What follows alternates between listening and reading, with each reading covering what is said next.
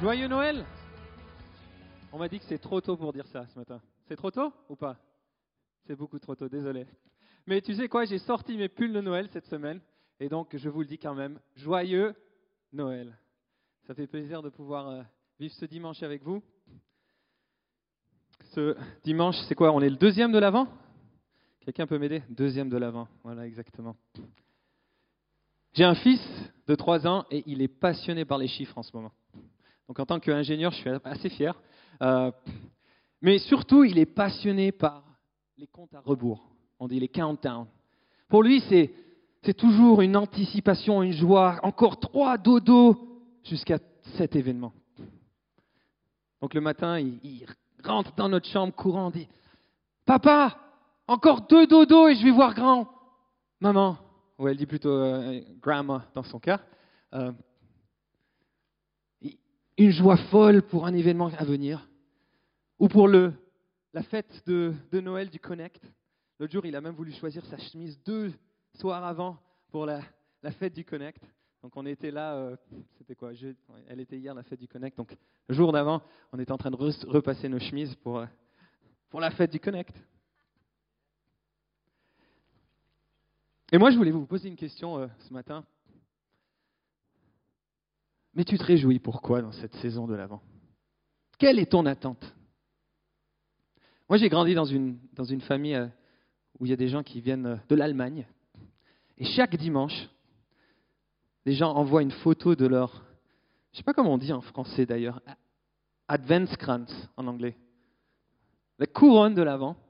Et, chaque, et, et sur le groupe WhatsApp de la famille, entre les oncles et les tantes, chacun envoie une photo. Euh, je n'ai pas encore regardé, mais je suis sûr que j'ai quatre photos de, de couronne de, l'avant sur, euh, sur mon téléphone. Et c'est cette joie, cette anticipation pour ben, Jésus qui vient, notre Sauveur, cette lumière qui vient dans ce monde, celui qui prend tous nos péchés sur lui, et celui qui inaugure, inaugure le début de son règne. Mais aujourd'hui, j'ai envie de parler d'une autre belle attente pendant cette période de l'Avent. Parce que vous savez, Jésus, il est venu il y a 2000 ans en tant qu'enfant, de manière toute humble, dans une mangeoire. Mais Jésus, il reviendra aussi en tant que roi glorieux un jour. Est-ce que tu as réfléchi pendant cette période de l'Avent une fois? Est-ce que tu as réfléchi qu'une fois, dans toute sa gloire visible, physique, Jésus revient pour consommer le salut de son peuple et être glorifié dans son peuple. Il vient établir, compléter son royaume à toujours. La venue, la seconde venue de Jésus. Et il vient aussi pour juger ses ennemis. On lit en, en Malachie 4, ce jour sera non seulement un grand jour, mais sera certainement aussi un redoutable jour. J'ai envie de vous lire ça. Car voici le jour vient, ardent comme une fournaise. Tous les hautains et tous les méchants seront comme, comme du chaume. Le jour qui vient les embrasera, dit l'Éternel des armées. Il ne leur laissera ni racine ni rameau. Mais vous qui craignez mon nom, se lèvera le soleil de la justice, et la guérison sera sous ses ailes vous sortirez et vous, sauterez comme les veaux d'une étable. Il faut croire que c'est une métaphore sympa, sortir comme des veaux d'une étable. Tu vois, même, même si la première venue de Jésus, je pense qu'il y a une possibilité ou le risque de, de l'ignorer, de regarder de côté, de ne pas y faire cas. À la seconde, au retour de notre roi glorieux, ça ne sera pas du tout le cas. Personne ne pourra regarder ailleurs. Jésus sera visible vraiment pour qui il, est vraiment. Donc ce matin, je voulais prendre un moment avec vous pour qu'on se prépare ensemble pour ce retour de notre roi. Vous êtes avec moi? Donc on va regarder un, passage en 1er Thessaloniens, verset, euh, chapitre 5. Et pour le petit contexte de ce passage, Paul écrit à cette église qui est persécutée là-bas. Il a passé du temps avec eux. Vous pouvez lire ça en, actes 16 à 18. Et il a dû fuir, mais il les aime tellement. Donc il, leur écrit avec beaucoup d'amour. Et il veut les encourager. Il veut leur dire à quel point ceux qui sont morts par les persécutions, mais même ceux qui sont encore vivants, à quel point au retour du Dieu glorieux de Jésus, ils seront sains et saufs. Et donc nous aussi, on va regarder ce, passage ensemble. Et je voulais le lire avec vous. Donc si vous avez vos Bibles, 1er Thessaloniens 5, 1 à 11. Quant à l'époque et au moment de ces événements, vous n'avez pas besoin, frères et sœurs, qu'on vous écrive à ce sujet. Vous savez fort bien, vous-même, que le jour du Seigneur viendra de façon aussi inattendue qu'un voleur en pleine nuit. Lorsque les gens diront paix et sécurité, alors une ruine fondra subitement sur eux, comme les douleurs saisissant la femme enceinte, et aucun n'échappera. Mais vous, frères et sœurs, vous n'êtes pas dans les ténèbres, pour que le jour du Seigneur vous surprenne comme un voleur. Car vous êtes des enfants de la lumière, enfants du jour. Nous n'appartenons ni à la nuit, ni aux ténèbres.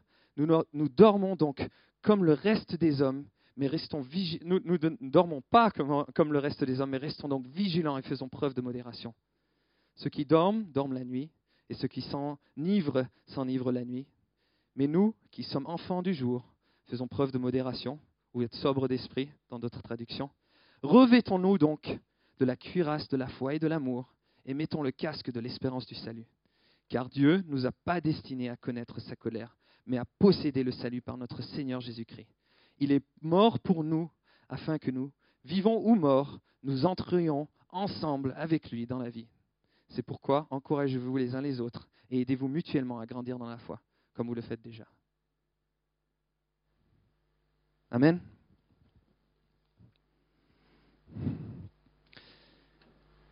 J'ai trois points clés pour vous de ce passage, et je pense que c'est ce que Paul veut dire aux Thessaloniciens et à nous aussi aujourd'hui.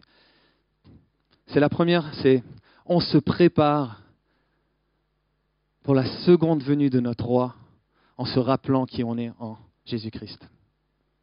Deuxième point, on se prépare pour sa venue en restant réveillé et sobre d'esprit. Troisième point, on se prépare pour sa venue en s'encourageant, en s'édifiant les uns les autres. Donc on va prendre ce texte de haut en bas, donc accrochez-vous, c'est beaucoup de versets, mais je pense qu'on va y arriver ensemble et on va voir un petit peu les, choses qui, en ressortent.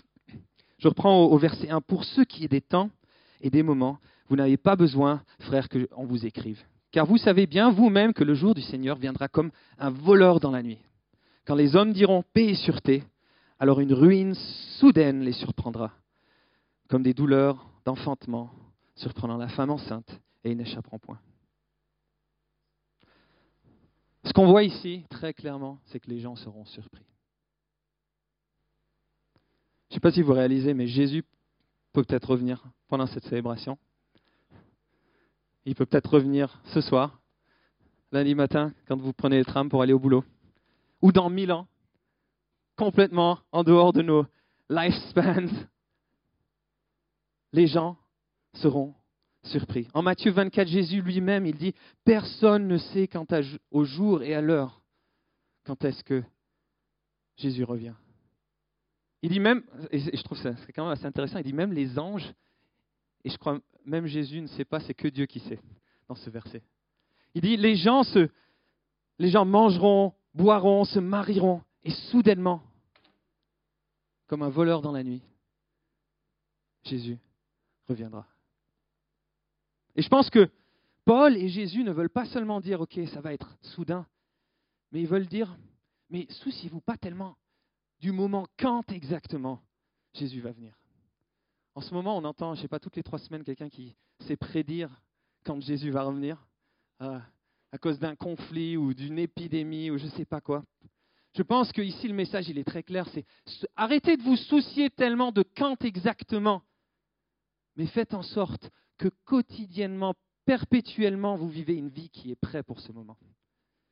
Vous êtes avec moi? Donc on continue à, à lire.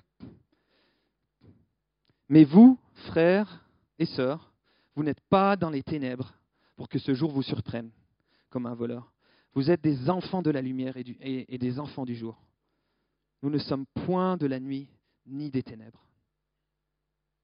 Vous remarquez quelque chose ici dans ce verset? Jésus, il leur dit, mais vous n'allez pas être surpris, les gars. Il a dit, il leur dit, et ça c'est mon premier point, nous nous préparons à sa venue en nous rappelant qui nous, sommes en Jésus-Christ. Il leur dit, écoutez les gars, vous êtes des gens de la lumière, pas des ténèbres. Vous n'allez pas être surpris à ce moment-là. Il leur rétablit, les réaffirme dans leur identité en Christ. Autant que la seconde venue de, Jésus est un, jour qui, je pense, doit nous faire trembler d'une certaine manière, autant je pense qu'on peut on peut s'attendre à ce jour avec beaucoup de confiance et même se réjouir. Non pas parce qu'on a fait quelque chose d'incroyable, même surtout peut-être pas, mais parce que Jésus lui-même est mort à la croix.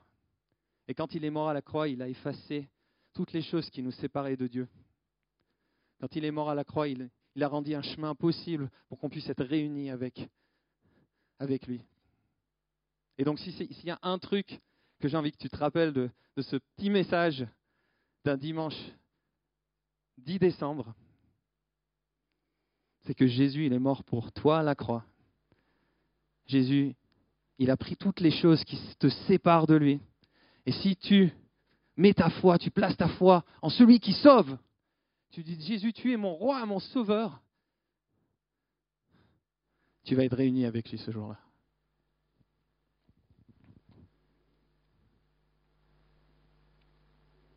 Mais c'est quand même intéressant que, avant d'exhorter les Thessaloniciens à faire des choses, à se préparer, Paul les réaffirme dans qui ils sont. Ils ne sont pas des gens des ténèbres, ils sont des gens dans la lumière.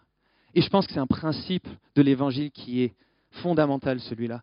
Et, potentiellement, 1 Corinthiens 5, 7 est un verset qui, qui montre ça énormément. Je vais le lire avec vous c'est marqué Débarrassez-vous du vieux levain afin que vous soyez une nouvelle fournée, sans levain, comme vous l'êtes réellement. C'est un peu bizarre ça, non Débarrassez-vous du levain, mais vous êtes déjà réellement sans levain? C'est quoi ça mais en fait, Paul ici fait exactement ça. Il leur dit, voilà votre identité en Christ. Vous êtes des gens de la lumière, pas des ténèbres. Alors, agissez en fonction débarrassez-vous du levain. Et donc on va continuer à lire verset 6. Il dit, ne dormons donc. Et donc, je l'ai souligné trois fois ici. En vue de tout ce que je vous ai dit auparavant de votre identité, donc faites ceci. Ne dormons donc pas comme les autres, mais veillons et soyons sobres d'esprit. Il leur dit. Et ça, c'est mon deuxième point. Je l'ai un petit peu euh, copié de Paul ici. On se prépare à l'avenue de notre roi en restant réveillé et sobre d'esprit. J'ai lu un, prêche de, de Spurgeon à ce sujet, sur, ce. Spurgeon, il a réussi à écrire des romans sur un verset, c'est juste incroyable. Euh, et, sur ce verset en particulier, en, 1857, si je ne me trompe pas, il a écrit un,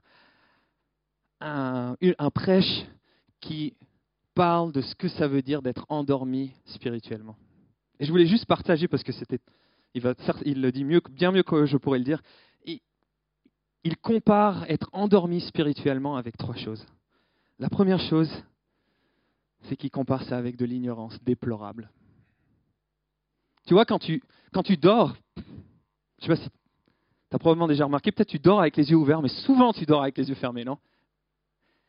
Tu n'as aucune possibilité de voir qu'est-ce qui se passe autour de, tout, de, toi. Et, Spurgeon, dans, dans, son prêche, il amène un exemple d'une épidémie qui est en train de ravager tout un pays. Il y a des milliers de gens qui sont en train de mourir. Et tu as le médecin ou la médecin avec euh, le remède, mais elle ou lui, ils dorment.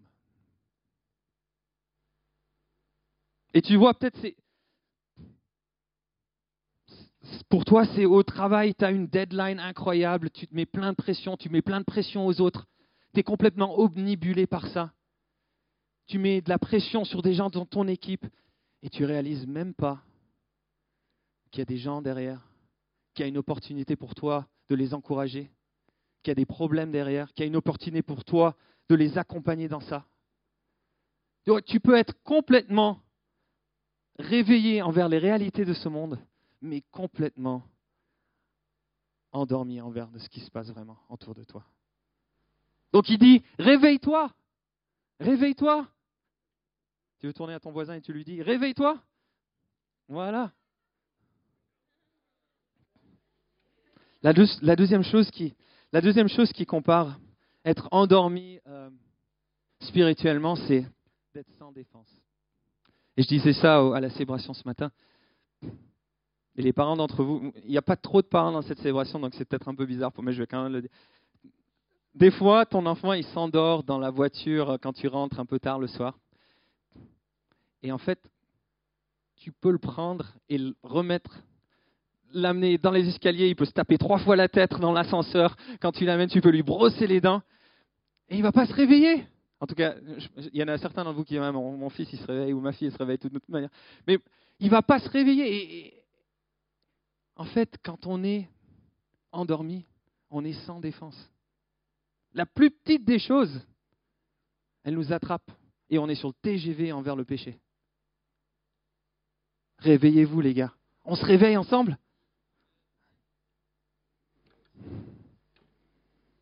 Inactivité, ça c'est l'autre chose à laquelle il compare d'être endormi spirituellement. Et par là, je ne veux pas dire d'être pas busy, parce que je pense qu'on est tous busy, on aime bien montrer comment on est busy, mais on est surtout busy souvent pour nous-mêmes. On investit dans, dans notre futur, nos retraites, notre carrière. En fait, la question ici, c'est à quel point on est actif, on est prêt à agir pour Dieu. Et je me pose souvent cette question, c'est à quel point, si je compare avec toutes les autres choses que j'investis dans ma vie, à quel point j'ai investi dans mon amitié avec Jésus? À quel point j'investis dans mon amitié avec les autres chrétiens, dans mon mini-groupe ou avec mes autres potes? Restons réveillés, les, amis.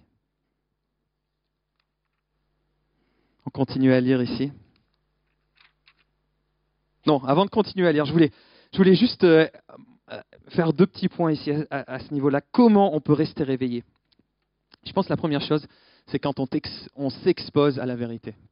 Parce que l'opposé de l'ignorance, c'est quoi? La connaissance, voilà exactement. Donc quand on s'expose à la vérité, que ce soit dans la parole de Dieu ou, euh, en, écoutant un podcast ou en se réunissant avec des gens dans notre entourage qui peuvent nous encourager on sort de cette ignorance, on rentre dans cette connaissance par la grâce du Saint-Esprit, bien sûr, parce que c'est lui qui rend ça vivant dans notre vie. Et on commence à être éveillé. Et en fait, c'est comme ton petit café que tu prends le matin. C'est peut-être un petit espresso dans ton cas. Moi, j'ai déjà raconté ici, moi, c'est un V60, parce qu'il y a plein de caféine dans le V60. Et ça te réveille. Et d'un seul coup, toutes les choses qui semblaient être très importantes, mais je suis sûr que ça t'est déjà arrivé. Toutes les choses qui te tracassaient, tu vois une vérité, spirituelle et tu te dis, mais en fait, j'ai complètement loupé le truc pendant cette semaine. Je pense l'autre chose, comme on peut rester réveillé, c'est vivre avec une perspective sur l'éternité. Et là, je voulais vous lire, euh, je crois qu'Yann, il a, a déjà lu ce passage, donc je vais vous le relire on lit en 2 Corinthiens 4, 18. Et nous, nous ne portons pas notre attention sur les choses visibles, mais sur les réalités encore invisibles. Car les réalités visibles ne durent qu'un temps, mais les réalités invisibles demeurent éternellement. En Matthieu 6, 19 à 20, qu'est-ce qu'on lit? Ne vous amassez pas les richesses sur la terre, où elles sont à la merci de la rouille, des mythes, des cambrioleurs.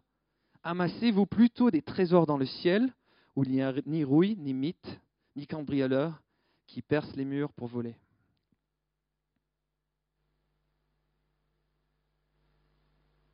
On continue à lire euh, le passage. Verset 7, qu'est-ce qu'il leur dit? Car ceux qui dorment, dorment la nuit, et ceux qui s'enivrent, s'enivrent la nuit. Mais nous qui sommes du jour, soyons sobres, ayant revêtu la cuirasse de la foi et de l'amour, et ayant pour casque l'espérance du salut.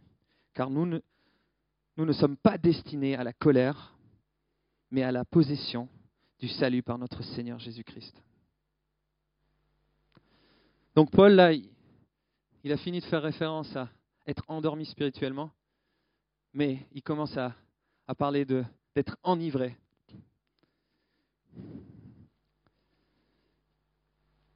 Et je pense qu'il y a plusieurs manières dont on peut être enivré. Enivré, pour moi, c'est consommer une substance. Ça peut être une manière de penser, ça peut être une substance réelle, hein. ça peut être euh, un mindset qui, au fur et à mesure, commence à détourner la réalité dans notre tête, qui commence à nous prendre captifs, qui commence à nous agourdir, on peut dire, spirituellement, engourdir spirituellement. Et je pense qu'une des manières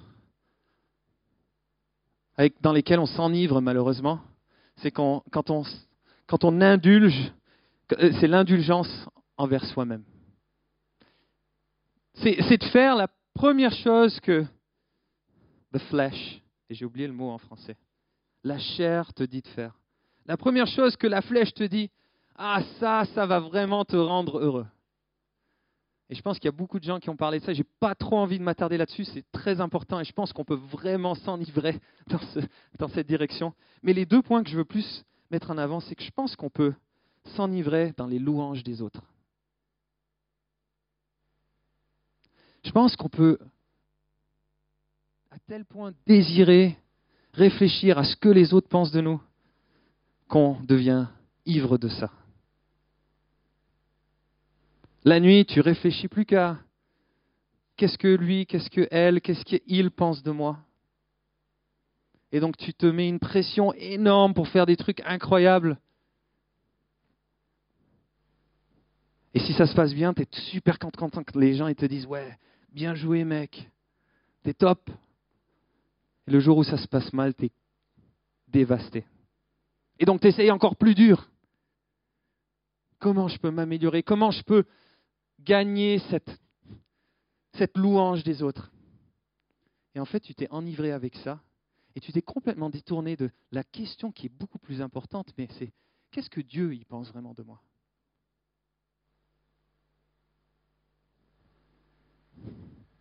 Vous connaissez pas ça, mais moi je connais ça, donc euh, je, prêche à moi-même pour ce point-là. Euh, le deuxième point, c'est aussi un point qui, où, où j'ai je dois combattre souvent, c'est je pense qu'on peut s'enivrer à travers les soucis. Tu entends quelque chose qui te met des doutes. Vous avez tous entendu ça? Vous avez tous vécu ça? Et d'un seul coup, ça commence à cogiter dans ton brain. Ça commence à cogiter et tu prends ton premier, ta première petite gorgée de soucis. Tu dis, si je réfléchis à tous les moyens, à réfléchir à ça, toutes les solutions, peut-être que j'arriverai à trouver une solution. Et d'un seul coup, ton cerveau, il dit, oui, voilà, j'ai trouvé la solution. Mais malheureusement, deux secondes plus tard, tu as un prochain doute qui vient. Mais est-ce que tu as réfléchi à ça? Et donc, tu prends une deuxième gorgée et tu continues à mouliner. Et c'est cette spirale qui est vraiment une spirale descendante une spirale qui t'absorbe à 100% dans des réflexions, dans je pourrais résoudre quelque chose moi-même si je m'active quelque part dans mes pensées. Et à la fin, tu es complètement mis à l'écart de, d'autres choses autour de toi. Tu ne vois plus. Tu es ivre.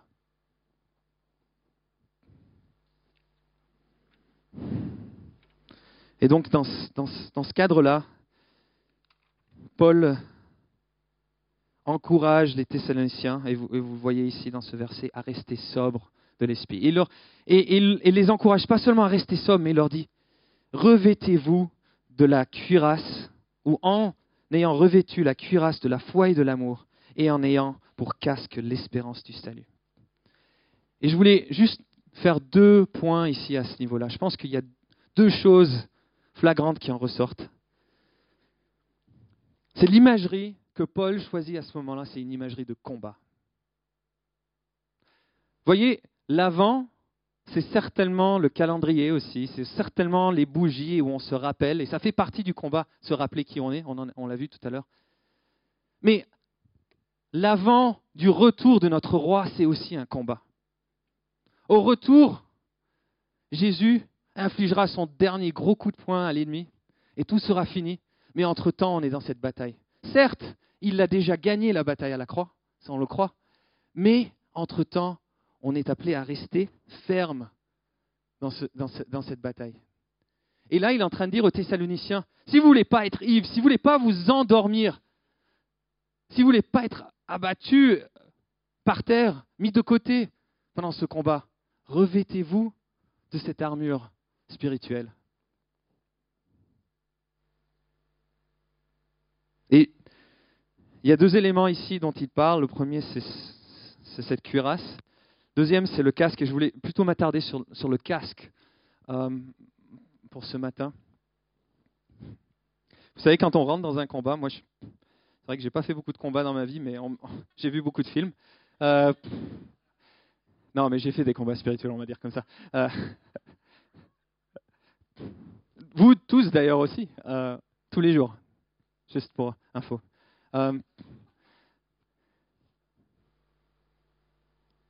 On va se prendre des gros coups de poing quand on est dans des combats. Ça va être euh, lundi euh, au boulot quand un collègue te dit quelque chose qui, qui te blesse fortement. Ça va être peut-être un autre jour dans un rendez-vous chez le médecin où tu reçois une nouvelle qui est vraiment pas bonne.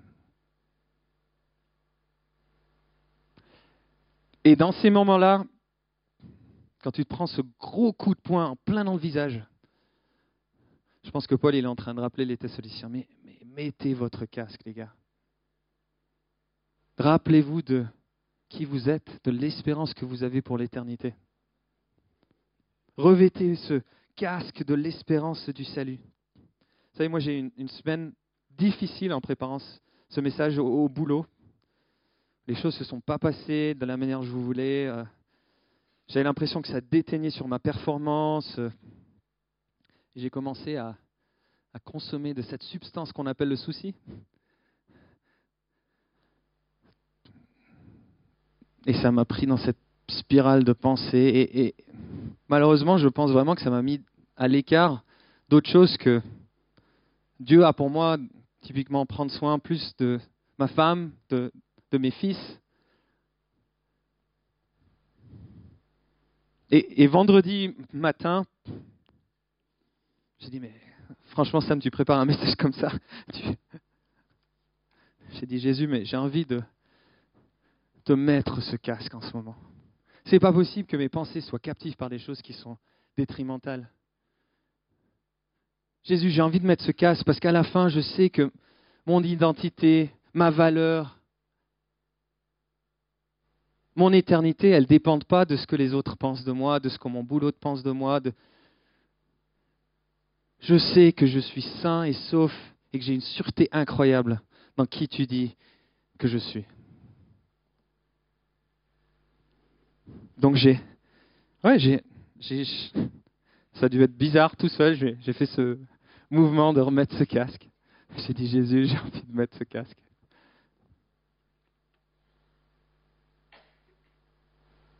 Vous êtes avec moi, on est dans ce combat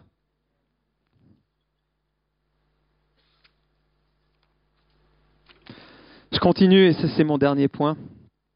Nous préparons sa venue en nous édifiant les uns les autres.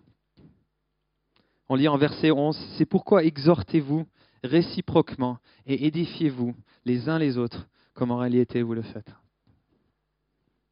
En fait, Paul, je crois qu'il est en train de leur dire, mais vous n'êtes pas seuls dans ce combat. Quand tu reçois une mauvaise nouvelle, quand tu ne sais pas où les choses vont, comment les choses vont se passer, tu n'es pas seul dans ça. On est les uns et les autres ensemble pour s'édifier, pour s'encourager, de continuer à rester quoi? Réveillé De continuer à rester sobre, mais surtout aussi de continuer à se rappeler qui on est en Jésus-Christ. C'est malheureusement, j'ai j'ai remarqué que souvent une des choses qui nous qui nous détourne ou qui nous met un peu à l'écart de, de ce que Dieu a pour nous dans, dans notre cheminement avec lui, c'est le fait qu'on ne s'engage pas suffisamment dans la communauté des chrétiens autour de nous. Je vais le dire, c'est cash. Vous savez, le dimanche, c'est bien. Je pense que c'est même très bien. On peut s'exposer à la vérité et je pense qu'on peut vivre aussi la communauté le dimanche, ici. Mais il y a beaucoup plus. Il y a les appels pendant la semaine avec tes potes chrétiens pour t'encourager. Écoute, j'ai eu cette mauvaise nouvelle, comment je, peux faire et tu vas être encouragé? Il y a le connect. Si ça fait, si ça fait un moment que tu viens ici, tu viens le dimanche et que tu ne fais pas partie encore d'un connect, j'ai envie de te dire, rejoins un connect. Do it. C'est une soirée par semaine. Ça peut changer ta vie par contre. Et j'exagère pas. Et, je, vais rester, je vais rester très concret ici. Donc, si à la fin de la célébration, tu, tu ressens, mais peut-être que je peux quand même faire cet espace euh, le mercredi ou le jeudi, je ne sais pas quand tu il y a plusieurs connects qui se réunissent, et que tu as envie de savoir plus de ça, viens parler aux leaders ici. Il y a, il y a Monica, euh, Ruben, il y a Adri aussi, qui seraient ravis de te parler de nos, de connects qui se réunissent pendant la semaine. Parce que c'est un moment tellement puissant pour être encouragé.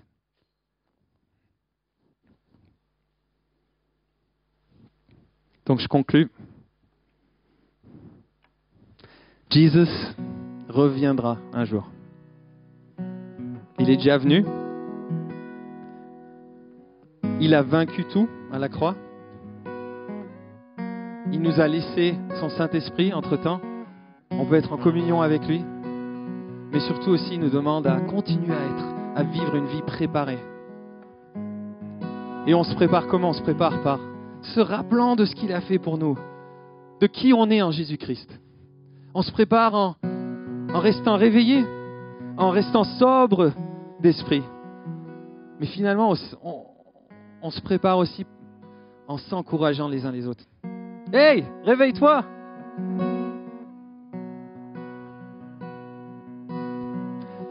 Et dans ce moment de face-to-face, je voulais vraiment vous laisser avec quelques pistes la première, c'est si euh, tu n'as jamais mis ton espoir, tout ton espoir, dans celui qui sauve. C'est peut-être la première fois que tu as entendu parler de ce message de Jésus qui est mort pour tes péchés, qui a fait tout pour que tu puisses être réuni avec lui pour une éternité. J'ai envie de t'encourager, mais parle-lui. En Révélation, on, lit que il frappe, il frappe à la porte et il a juste une envie, c'est que que tu lui ouvres afin qu'il puisse venir manger avec toi. Et si c'est toi aujourd'hui, ne loupe pas cette opportunité. Viens voir Ruben, Monica, Adri, viens me voir et on serait ravis de prier avec toi. Deuxième piste et deuxième axe, c'est si, tu as l'impression que peut-être tu t'es un peu endormi, Peut-être que tu as un petit peu commencé à consommer des choses qui, qui t'ont distrait spirituellement. J'ai envie de t'encourager de prendre ce moment de face-to-face, de, venir vers ton, ton Jésus qui t'aime tellement, qui a tout donné pour toi et, et de dire Jésus, je te demande pardon. Je te demande pardon parce que je sais que je suis un enfant de la lumière. Et j'ai envie de vivre de telle manière. Et je reviendrai après pour euh, clore euh, ce moment en prière.